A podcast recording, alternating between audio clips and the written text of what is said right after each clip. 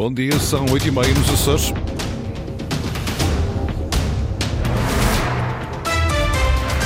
Vamos conhecer os títulos desta edição. Presidente da República tem de tirar ilações se o orçamento do governo açoriano for chumbado. É este o entendimento de Vasco Cordeiro, líder do Partido Socialista. Doentes com AVC que precisam de uma trombectomia são enviados para o Funchal. A Secretária da Saúde explica a falta de especialistas na região, com a casuística e com melhores incentivos à fixação na Madeira. A fazer uma boa época, Santa Clara joga hoje na capital do móvel. Vasco Matos quer concentração total dos seus jogadores frente ao Passos de Ferreira. Máximas previstas para hoje de 19 graus para Santa Cruz das Flores e Angra e 20 para Horta e Ponta Delgada. Avançamos agora com as notícias da região. Edição às 8h30 com a jornalista jornalista Margarida Pereira.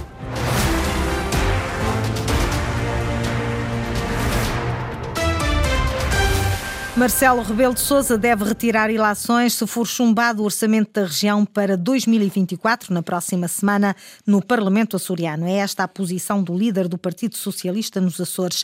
Vasco Cordeiro assumiu-a ontem à noite nos trabalhos da Comissão de Ilha de São Miguel. Se efetivamente o orçamento não passar, e o plano, se os partidos políticos que já anunciaram o seu sentido de voto mantiverem a sua posição, aquilo que nós entendemos é que o Sr. Presidente da República e o Sr. Representante da República devem daí retirar as devidas ilações e a bola está do lado deles. Porquê? Porque quer em 2020, quando este governo foi indigitado, quer em 2023, quando este governo perdeu, deu cabo da maioria que detinha de apoio no Parlamento, aquilo que, pelo Sr. Representante da República, pelo Sr.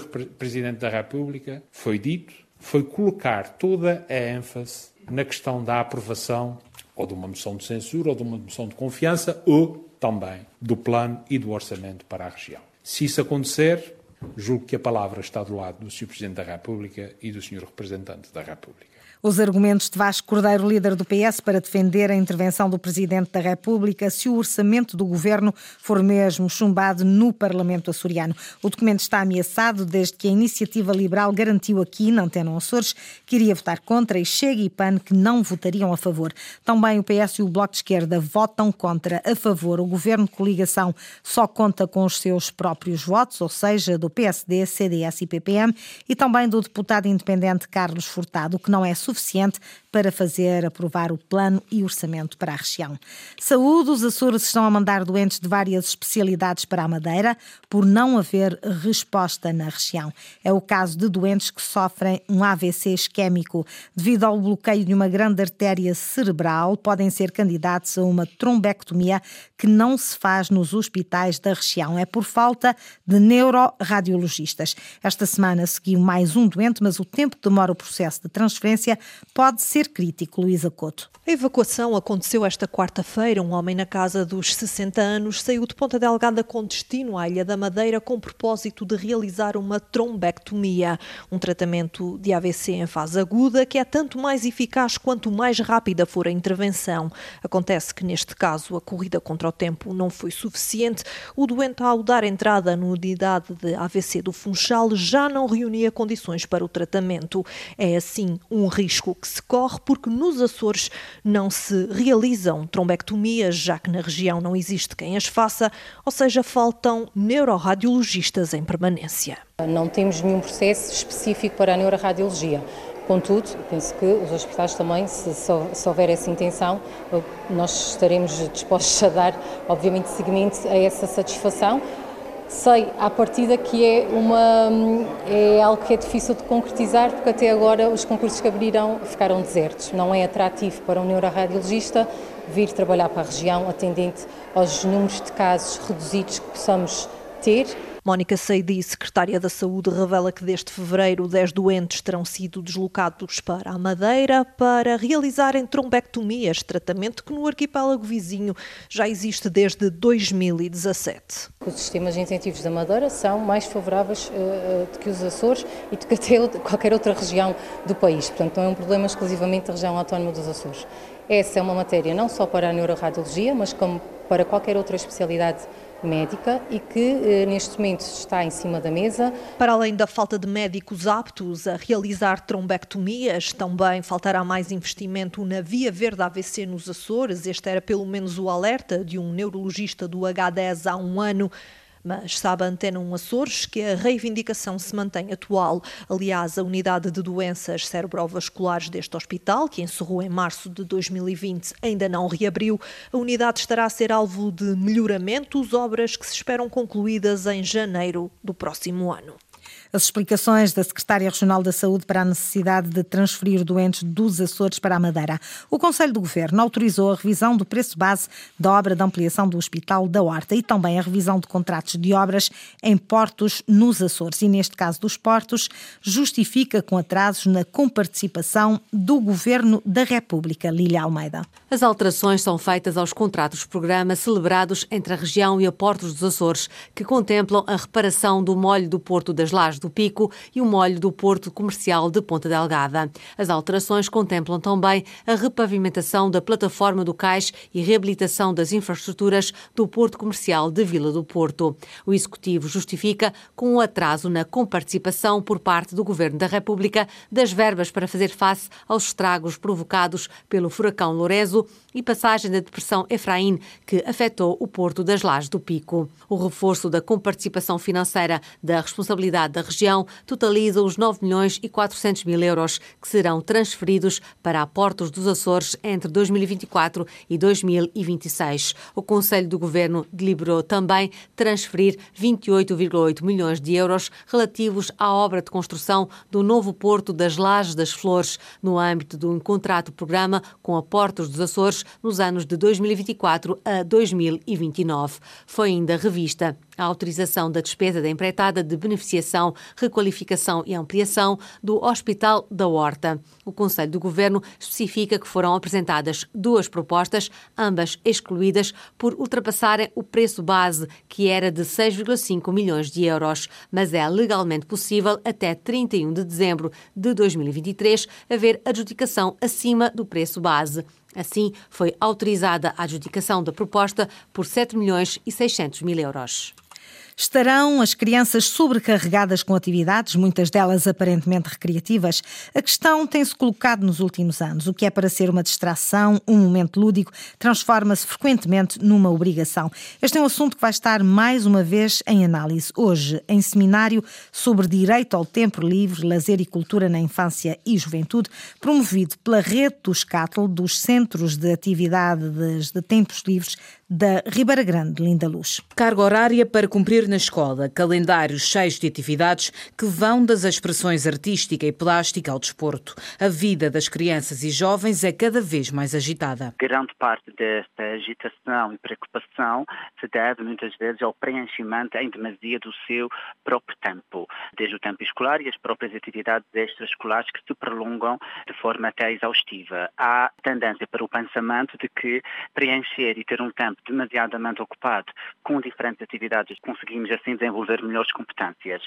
É até certo ponto, porque tudo aquilo que é também em demasia acaba por limitar as próprias competências de qualquer indivíduo. Segundo Paulo Bulhões, professor universitário na licenciatura de Educação Básica e coordenador da rede de Catals da Ribeira Grande, é preciso perceber quais os interesses e limites dos mais novos. É fundamental virmos a criança, saber efetivamente o que é que ela gosta, se quer apostar mais numa componente artística, mais desportiva, e nós, profissionais encarregados de educação, também estarmos eh, suscetíveis a essa escuta ativa que devemos ter por parte da criança eh, e não preencher em demasia, porque eh, não trará de certo benefícios não só para a infância e juventude, como para ela própria enquanto uh, agente adulto. De acordo com o responsável pela organização do seminário Direito ao Tempo Livre, Lazer e Cultura na Infância e Juventude, é preciso sensibilizar pais e profissionais de educação para a vontade das crianças. Que a criança também precisa fazer outras coisas, precisa uh, viver as artes de outro modo,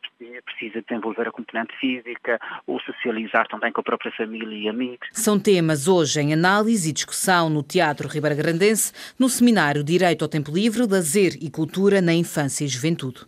Para assinalar hoje o Dia Mundial da Prematuridade, o Serviço de Neonatologia do Hospital do Divino Espírito Santo promove o quarto encontro de bebés prematuros dos Açores. Pretende ser um momento de partilha de informação, de convívio entre famílias e de sensibilização da comunidade, explica Lucinda Pacheco. Neste dia nós uh, celebramos uh, na tentativa de de consciencializar uh, e chamar a atenção para a problemática dos nascimentos prematuros e promover portanto, ações de prevenção, cuidado e apoio a, a estas crianças. Portanto, é uma oportunidade para partilharmos informações sobre os cuidados necessários aos bebés prematuros, uh, fazer, uh, reunir as famílias e fazer com que os pais, os profissionais de saúde compartilhem as suas experiências e as histórias relacionadas com a prematuridade. Isto vai criar uma rede de apoio e solidariedade, permitindo que as pessoas se sintam ouvidas e, e compreendidas. Lucinda Pacheco, responsável pela unidade de neonatologia do Hospital de Ponta Delgada. O quarto encontro de prematuros dos Açores decorre logo à tarde, a entrada é livre, entre as 15 e as 18 horas no pavilhão das Portas do Mar.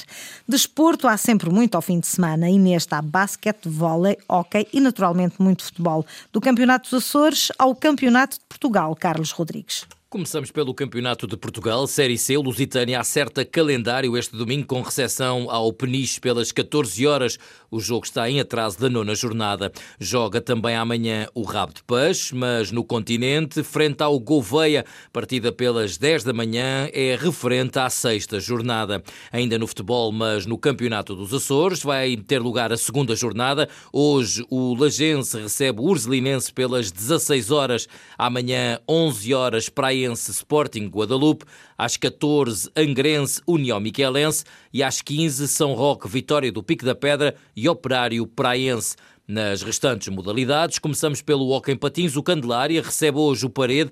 O jogo está marcado para as 21 horas. No voleibol, também hoje a Fonte do Bastardo recebe o Oeiras pelas 18 horas. Já para a primeira divisão feminina, é fim de semana de jornada dupla para o Clube Capa no continente. Hoje há jogo frente ao Castelo da Meia, amanhã frente a Esmoriz. Finalmente o basquetebol, Liga Masculina. Lusitânia joga no Algarve frente ao Portimonense hoje às 16 horas.